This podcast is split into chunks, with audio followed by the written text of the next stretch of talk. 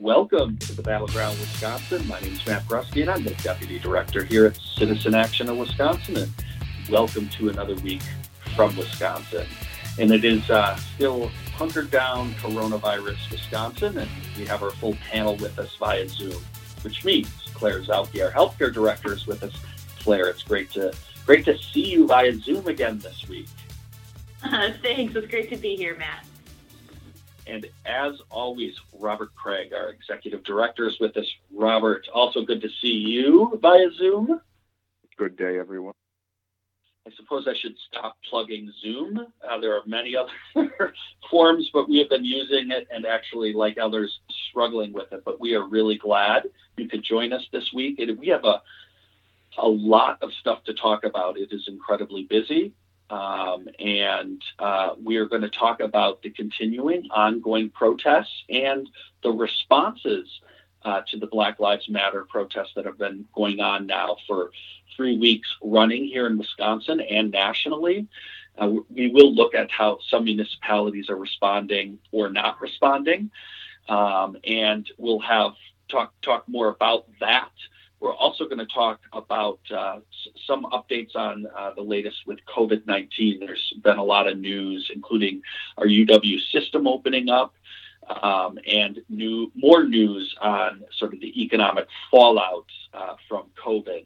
We'll also talk a, a bit about the big news this week with the Supreme Court decision. But with that, let's get into talking about the ongoing movement for Black Lives, and we've been talking about this pretty much since it started.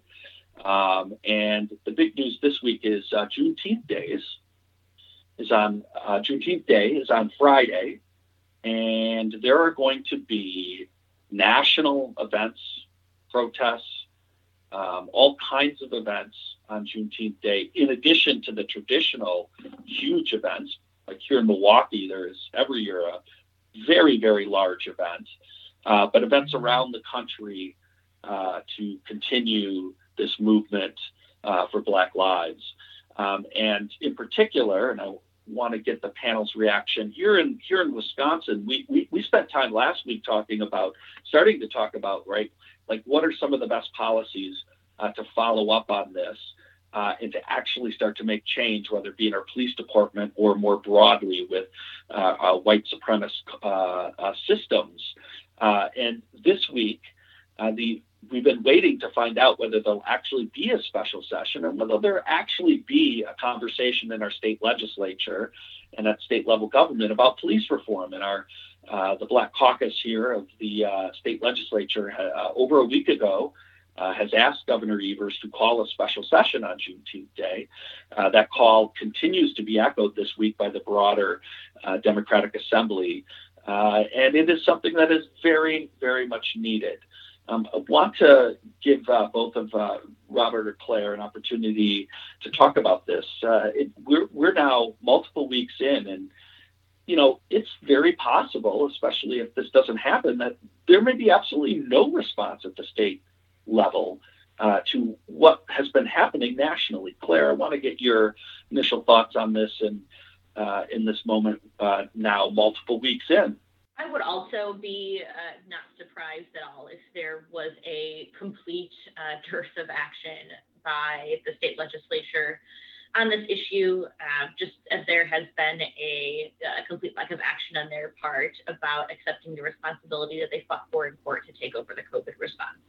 Um, they they clearly um, are are just not interested in uh, talking about these issues, and uh, it's unconscionable, um, especially in in this moment um, where even Congress is taking up the issue that our uh, state legislature would not be.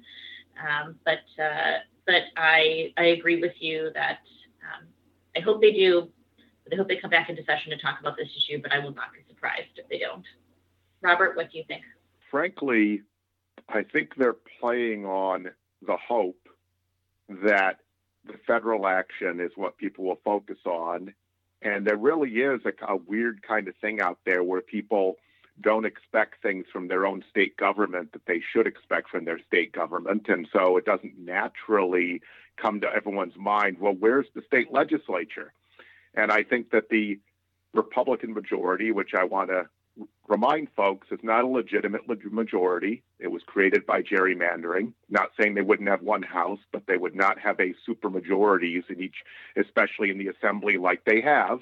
Uh, in fact, the Assembly Democrats won the popular vote in 19 in 2018, probably in 1918 too. I'm kidding. And so, frankly, their theory of governing is they don't govern unless they have full control. And so they, in their theory, which is a hard right kind of our way or the highway divide and conquer theory, uh, there's no reason to cooperate with Governor Evers, despite the governor being a willing partner on cooperation. In fact, he would love, he would rather have bipartisanship, and therefore they've made bipartisanship partisan. That's one. Second, they're probably way behind even most Republicans in red states on mass incarceration and criminal justice reform. I mean, there's been nothing emanating from Republicans in Wisconsin. And so, in the weird sort of way, like we saw in the CARES Act, the five five Republican votes against it in the in the in in the House, and then with Senator Johnson, and they were a handful of the only votes against it. Our right wing Republicans are even worse than the ones that we see in a lot of other states. And so while you see uh, action from people like the uh, Senator uh, Tim Scott from South Carolina that's inadequate, at least it's action, right, of some kind, at least some recognition.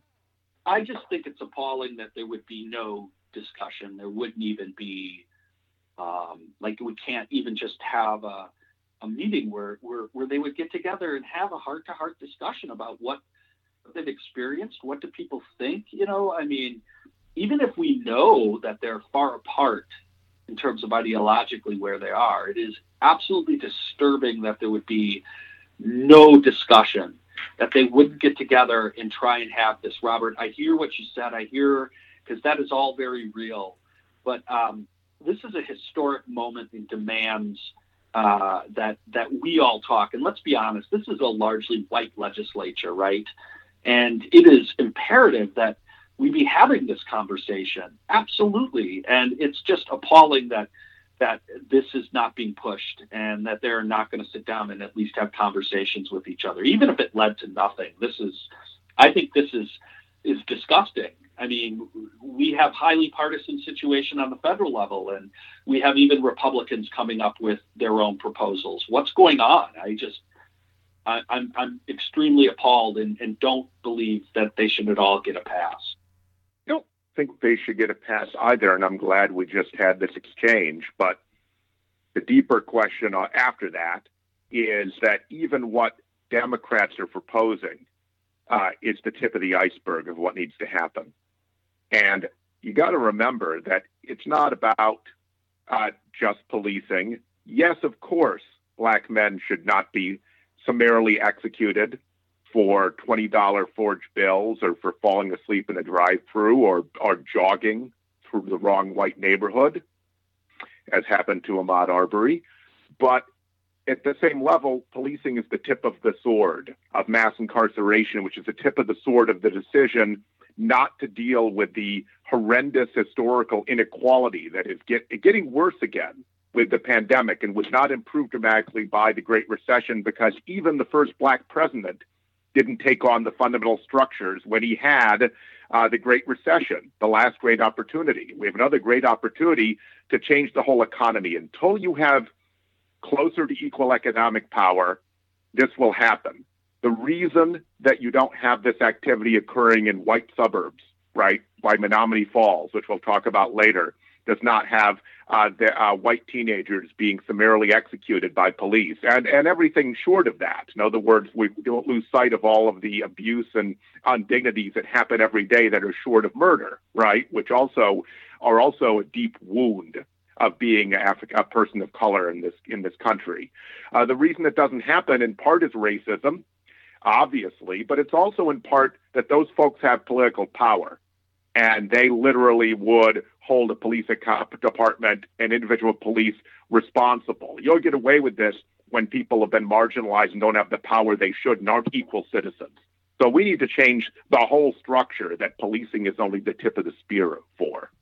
We are going to actually, we're going to have to go take a break. But when we come back from the break, we want to talk more about some of, some, a little bit more about what is actually happening in, in some of these communities, right? And we know in Milwaukee, there's there's there's certainly been an effort. We're going to talk a little bit more about some of these early efforts um, and why they're so important and why we we continue to need to be involved because it's just not enough to to have the marches right we actually need to make some changes even if it's challenging and we know uh, politically sometimes it looks undoable but we'll, after this break we'll talk about some of uh, what's being proposed here in milwaukee and uh, how that holds hope for other communities to take a look at this You're listening to the Battleground Wisconsin. We're Citizen Action. You can find us at citizenactionwi.org. Welcome back to the Battleground Wisconsin. We're Citizen Action. And we are talking about what has the, been the response here in our state in particular uh, to the Black Lives Matter movement uh, since the murder of George Floyd. And here in Milwaukee, where where at least this show is is, is located, uh, there's been a couple of places that I wanted to at least get uh, the panel's response to where we had started to see some actual efforts to change policy. Uh, one is at the city of Milwaukee, where there is now a proposal that is on the table for the city to come up with a budget that removes 10% of the funding from the Milwaukee Police Department and puts it into other areas uh, like public health services, social work services, other areas uh, uh, to meet the needs of our community. Uh, and the other is our, just last night, uh, there is a proposal, and we want to give a shout out to LIT um, here in Milwaukee and the organizers who have been leading this effort, which, by the way, predates uh, this latest effort, right? These uh, both COVID and uh, the Floyd moment, to move and get the Milwaukee police out of our schools. Um, and so there's that. That is an effort that looks like it is likely to be successful here in Milwaukee. Um, wanna, Claire wanted to get your thoughts on both of these efforts, or and uh, other efforts. And after this, we will talk about Menomonee Falls, which is sort of the flip of the coin. Claire, your thoughts? Yeah, so I was actually on the uh, school board in Milwaukee in um, 2016 when we uh, moved police officers out of schools. Um, so the, the school resource officers in Milwaukee, like in many districts around the country, used to be uh, physically based in the schools. Um, and there is just uh, mounting evidence from national sources that having officers in schools was the um, the epitome, the, the, the, physical manifestation of the school to prison pipeline because police officers often end up being used more like uh, mini administrators and officers and doing things like writing tickets for things that should be um, detentions, right? Um, and then all of a sudden a, kid gets caught in the system. Um, so, so I was on the school board, we voted to take um, police officers out of schools and move to the current model, which is um, where officers are um, sort of stationed in neighborhoods around schools um, and are supposed to, you know, quote unquote, help when um, school gets out to maintain order and things like that. But we know that obviously that's still not um, a great model. It was um, a step, and that's often how policy happens is in steps. Uh, and it is to uh, in particular um, their uh, their relentless, tireless efforts to keep this uh, issue going for uh, or to, to, keep having folks talk about the need to end that contract altogether, or at least to the greatest extent allowable by state law. Um, they've certainly been talking about continuing that reform for years and years, uh, well before this uh, this current uh, moment of focus, of heightened focus on racial justice and defunding the police.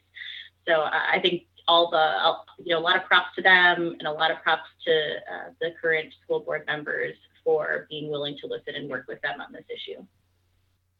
These are all good measures.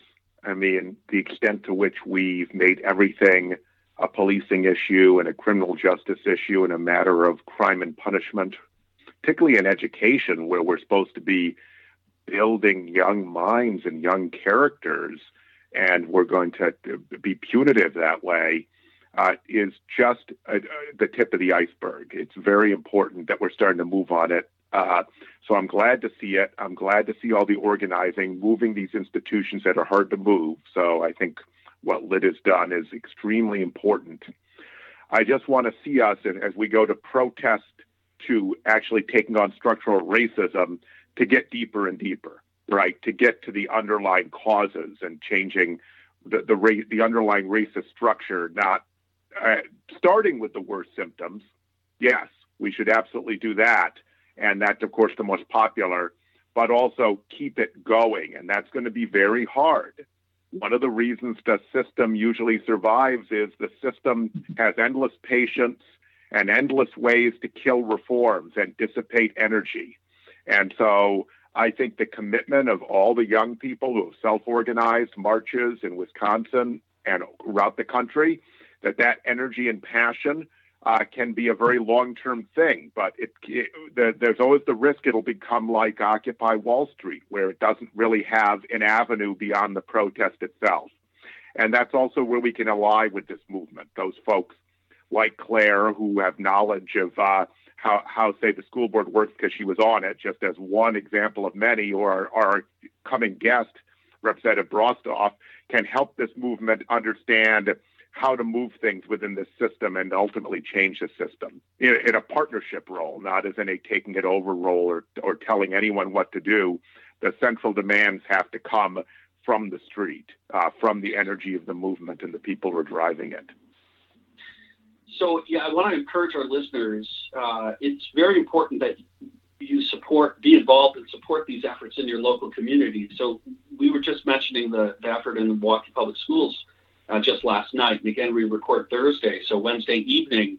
Uh, that's an important start, and it's very important to support that organizing uh, in order to continue to, to build this momentum. Also, want to mention, right, like this is happening in other areas.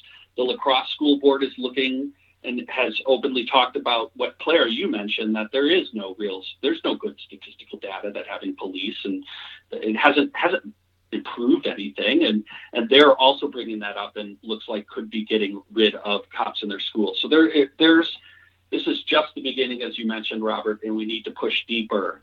Um, what i'd like to actually move to now is um, we want to talk about quite frankly where municipalities seem to be falling way short in almost like you know in a very negative way and um, would like to make sure people are aware of this so we can try to even do a, do good work in communities like, say, Menomonee Falls.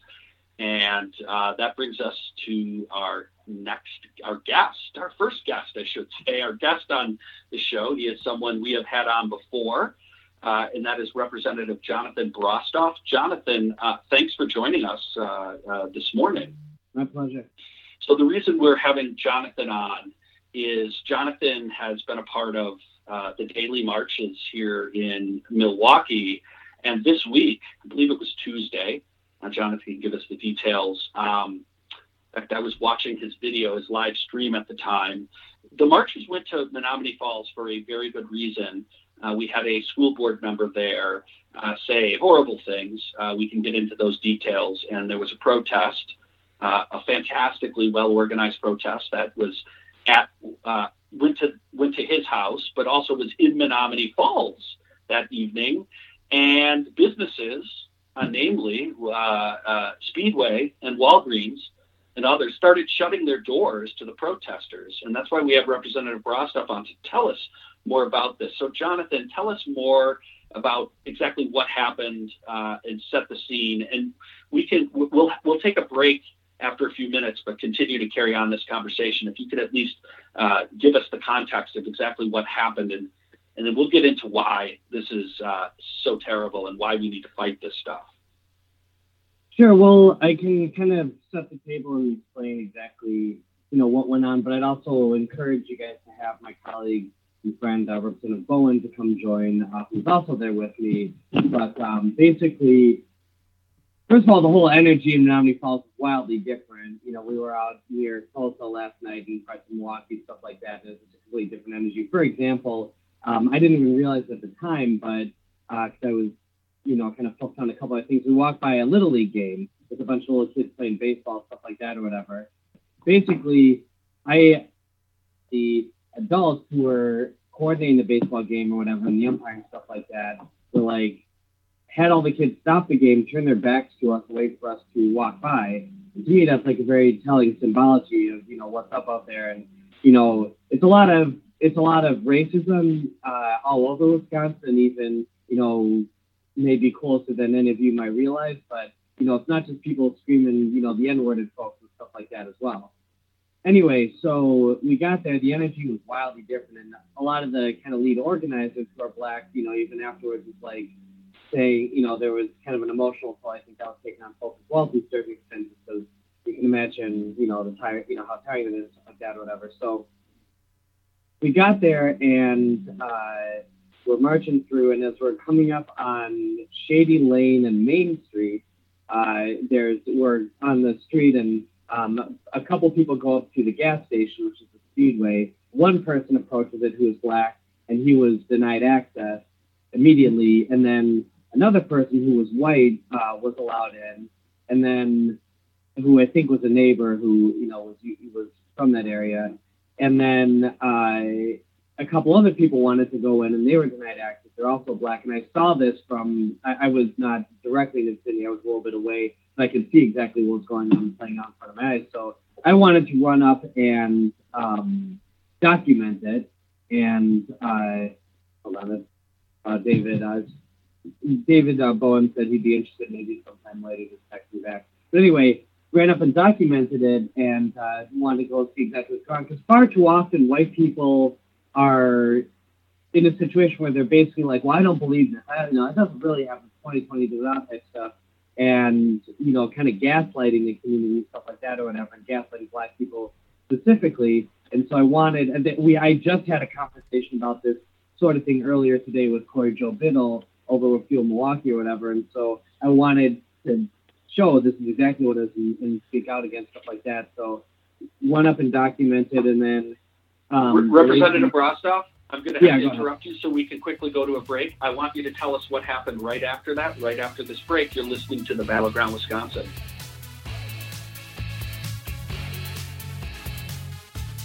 Welcome back to the Battleground Wisconsin. We are talking about what went down in Menomonee Falls uh, this week. Representative Brostoff is with us. He was also with Representative David Bowen, uh, who witnessed this and captured it on video. Uh, Representative, you were just about to tell us uh, what happened uh, as you uh, went up to the Speedway. Yeah. So again, you know, we got so I was on the street, saw a black person being denied, and then you know they let a white guy in apparently, and then it was a few other black people that wanted to go up and patron the store and, you know, someone wanted to, you know, buy a hot dog and, you know, people wanted to use the facility, stuff like that. And then uh, when that was going on, I wanted to kind of run up and see. And, you know, I say this too. It was clearly racist. It was that black people were coming up here and they were shutting their doors to and stuff like that. And I have a couple thoughts on that. One is obviously in light of other recent racist things going on, like the uh, trustee for the village, Taggart, uh, basically, you know, saying they want live ammunition used on Black Lives Matter protesters up there and joking about that, you know, quote unquote joking about that. You know, it doesn't sound funny to me, but, you know, as well as some other racist incidents going on and, you know, some of the student student organizing and stuff like that out there. I want to know from residents of Menomonee Falls what you're going to do, not only to make sure that Black people get access to your facilities, which shouldn't even be the bar, that shouldn't even be something you'll think about, you know, in these days and age, but also what you're going to do to make it a welcoming, inclusive community. Because it's not just saying the bare minimum of people shouldn't be denied access at your Walgreens on Pilgrim and Main or at your, uh, which by the way, the QuikTrip was there and they had no such, you know, directive or nothing like that. Let me say that too. But you know, your Walgreens on Pilgrim Main or your Speedway on and and on um, Shady Lane and Main Street. And it's not just that. It's not just you know the, these two instances, although that has to be dealt with as well. But what as the community are you going to do to step it up a notch? And how are you going to have a representative, a trustee, who is behaving like that. And by the way, there was also a vote to censure him where another trustee was using incredibly offensive language around lynching and, you know, very, you know, racist type stuff as well. And she voted for him not to be censured, not to be, you know, removed that stuff as well. And, you know, he also voted on that. What, how is that not a, how did he not recuse himself? You know, just procedurally, I have a question on that because he voted directly on himself. But anyway, it was split three to three, and so no action was taken.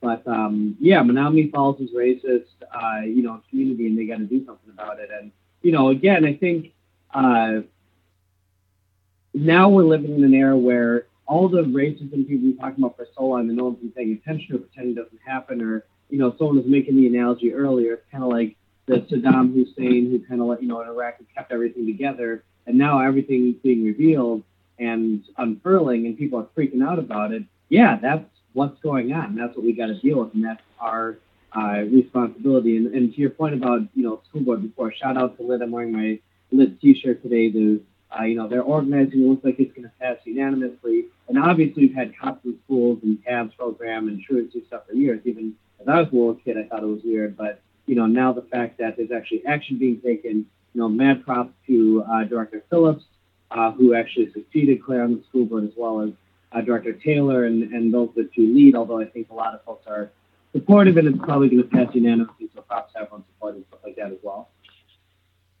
Well, that's why I wanted to have you on today, Jonathan. It, we just this is this is really an important time for a lot of folks. You may not live in Milwaukee or a city like Milwaukee that has a large, diverse population. Well, you know what? Now's the time for us in all of our communities, especially white folks, to step up and hold our hold our municipalities accountable for the kind of leadership we have. And that is what you're here today calling, right? The folks in Menomonee Falls, it has now been put on display, both their business sector and their elected officials. And this response is unacceptable. And it's not just Menomonee Falls, it is in a, a lot of our communities. And this moment is a call for us to step up and say no more, right? This will not yeah, be tolerated. It is not funny to joke about shooting protesters. That's not a joke. And then it's not okay to come back and try to suggest that that guy is supposedly being lynched. That is appalling. And we need, as you said, the good people of Menomonee Falls and all of our communities now to step up in, in this time and just not not allow this, and then support folks like the youth at Lit and other groups when they're actually moving stuff uh, that will actually address, start to address uh, some of these issues, at least as it relates in that case what's happening yeah. in our schools. Well, and and I will say that we had a significant amount of folks come out and you know join us or say they're supportive or say they really needed this or stuff like that. It's not just about the elected officials, although that needs to get dealt with ASAP. And by the way, why does it take us to come to your community to organize these marches or talking about people causing to do talking folks that you do it? That's your community, goddammit, and I want to see what you're going to do about it. And why does it have to have other people coming to Market Street, stuff like that? What are you going to do to, you know, disrupt the status quo and make sure that not just your municipal leaders, your state representatives, resource allocation, you know, and are you giving money to groups like Love on Black Women? Shout out to Shavonda and Love on Black Women. If you're not, check them out on Facebook, but you can give money to them. There's lots of stuff you can be doing. What are you doing? it shouldn't take uh, and don't ask for us to have to come back and da da da. And you're talking about you know live ammunition, maybe people putting their lives online. They have all those riot gear, cops out, you know, looking like they want to start some stuff, stuff like that. Don't talk about that. You know, what are you going to do, Menomonee Falls, and everyone? This is a call to action for you. The responsibility is on you. And I want to hear from you, other white people. What are you going to do? Yeah, I think that um, this this issue of, or this uh, action, I'll say, this racist action of uh, closing a retail location stores to uh, certain people out of fear based on the color of their skin is certainly nothing new. Uh, we've heard stories about this happening before. I remember a few years ago a story about uh, a member of the basketball team going to a jewelry store in Bayshore Mall and having the white staff there get scared and lock the doors to him and hide and call the cops, right? And the only reason why we heard about that is because he happened to be a celebrity, and so it made news. But this is the kind of experience that uh, regular non-celebrity folks experience on a regular basis, which is why I'm glad that uh, Representatives Brostoff and Bowen are out there with these marchers, uh, making videos to document the real lived experiences of folks who participated uh, in this march. Because if, if you weren't there putting your uh, your body on the line in support of this issue and in support of these marchers, we probably would have heard or seen um, this uh, this practice happening, especially uh, have have video of it. So I I'm glad that uh, you were there. I'm glad that you made this video so that you could document it. And uh, I particularly love the call to action that you just made for us. So, so thanks for what you're doing. And um, I hope that we, we can all live up to your example and, and be better better allies in that way. Robert, did you have something you wanted to add? So, Jonathan, obviously, the historic protest movement that has been spurred by George George Floyd's murder, but obviously it's been a long time building and was built by African American people initially. The Ferguson protests were not popular with white people generally, but that's flipped, and that's one of the exciting things. And that's something black leaders are excited about because you do need a multiracial movement to change structural racism.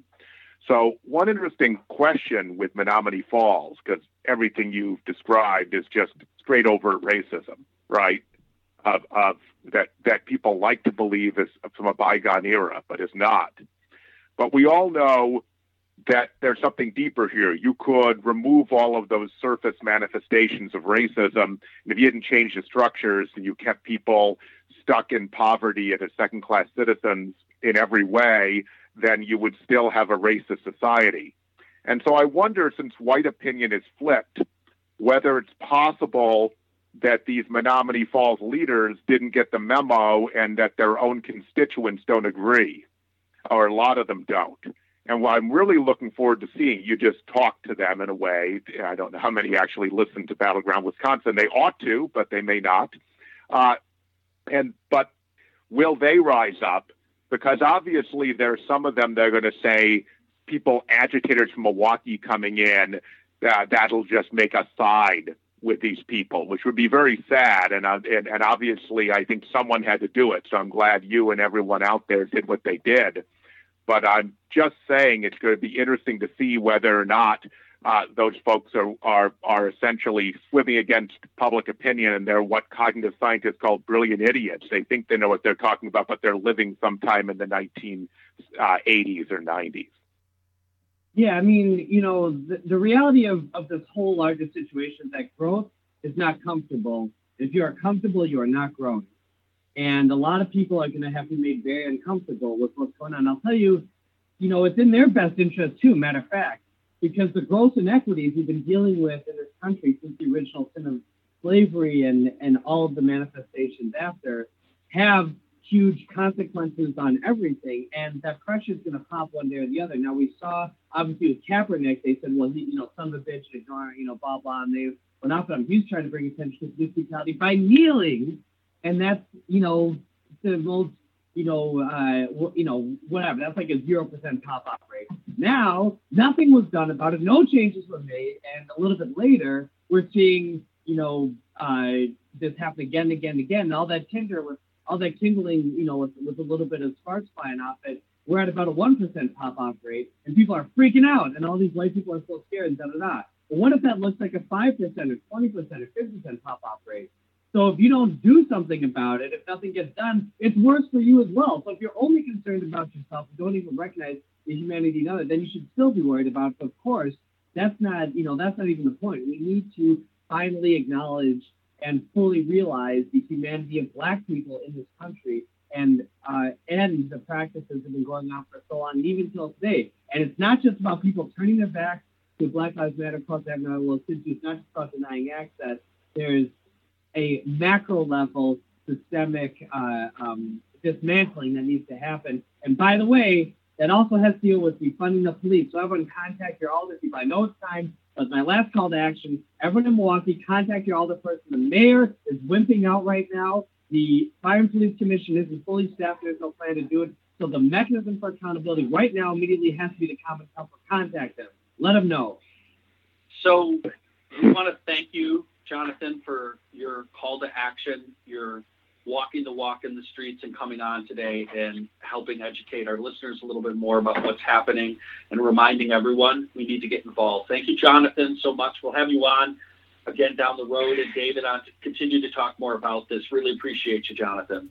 Absolutely. Got my citizen action cup for later too. And with that, we got to take a break. You're listening to the Battleground Wisconsin. We're Citizen Action. You can find us at citizenactionwi.org. Welcome back to the Battleground Wisconsin. Again, we're Citizen Action. You can find us at citizenactionwi.org. So that was a fabulous discussion with uh, previous uh, uh, segment and a half with Representative Jonathan Brostoff. If you missed it, we encourage you to go back and listen uh, to that discussion.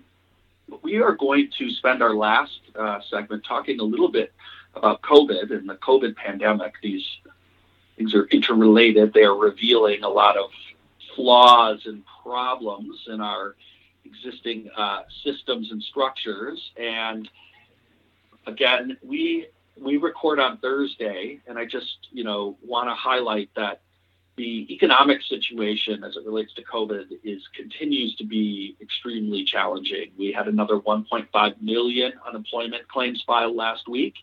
Uh, this continues to show that some sort of idea that we're going to have um, a quick recovery is, is not in the works.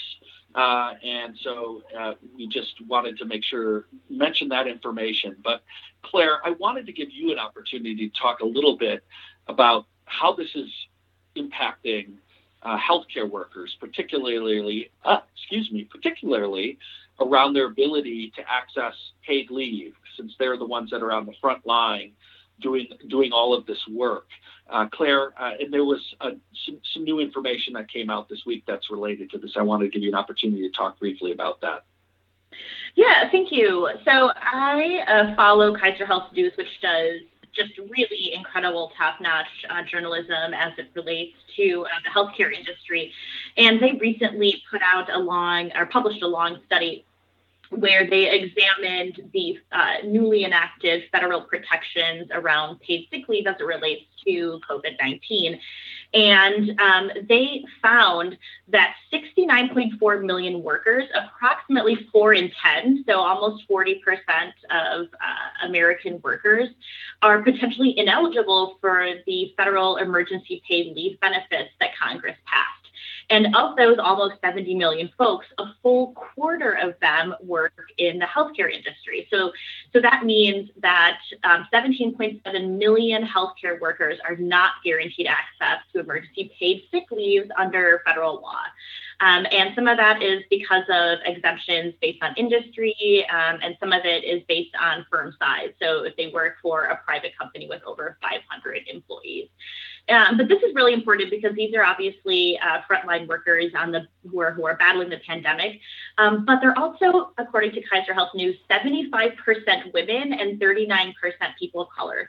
So yet again, this is another example of women and people of color the vast majority of workers who don't have access to not only are putting their lives in danger fighting the pandemic, um, but don't have access um, to paid leave to help them get better, or at least the guarantee of paid leave. They could have benevolent employers who, who grant them. Um, but I also wanted to say of that um, 17.7 million people, 24%, so another quarter of those, are people who are caregivers working in, in homes and in residential care, long-term care facilities. And so, as you know, at Citizen Action, we are working on um, supports for those workers specifically. And we've talked a lot about how these are workers who really need access to paid leave for their own protection, their family's protection, but also for their vulnerable clients. So um, I think this shows yet again that home care workers and long-term care facility workers, these paid caregivers, are particularly at risk. Claire is completely right. And we have had a problem in this economy that we have been behind every other advanced industrial country in the basic uh, supports you need in order to work and have a family. And so the fact that 70% of low wage workers, low income workers, have zero paid time off of any kind, and that we have done nothing about that. We did a little temporarily in COVID 19, but that's temporarily in the CARES Act. And as Claire pointed out, it has loopholes. And then if you think about issues like childcare, there's some temporary help, but childcare is an ongoing problem, not only for people who are trying to work and have a family, which is should be a condition of being an American. You should be able to work and have a family and do it well, right? And be a good parent.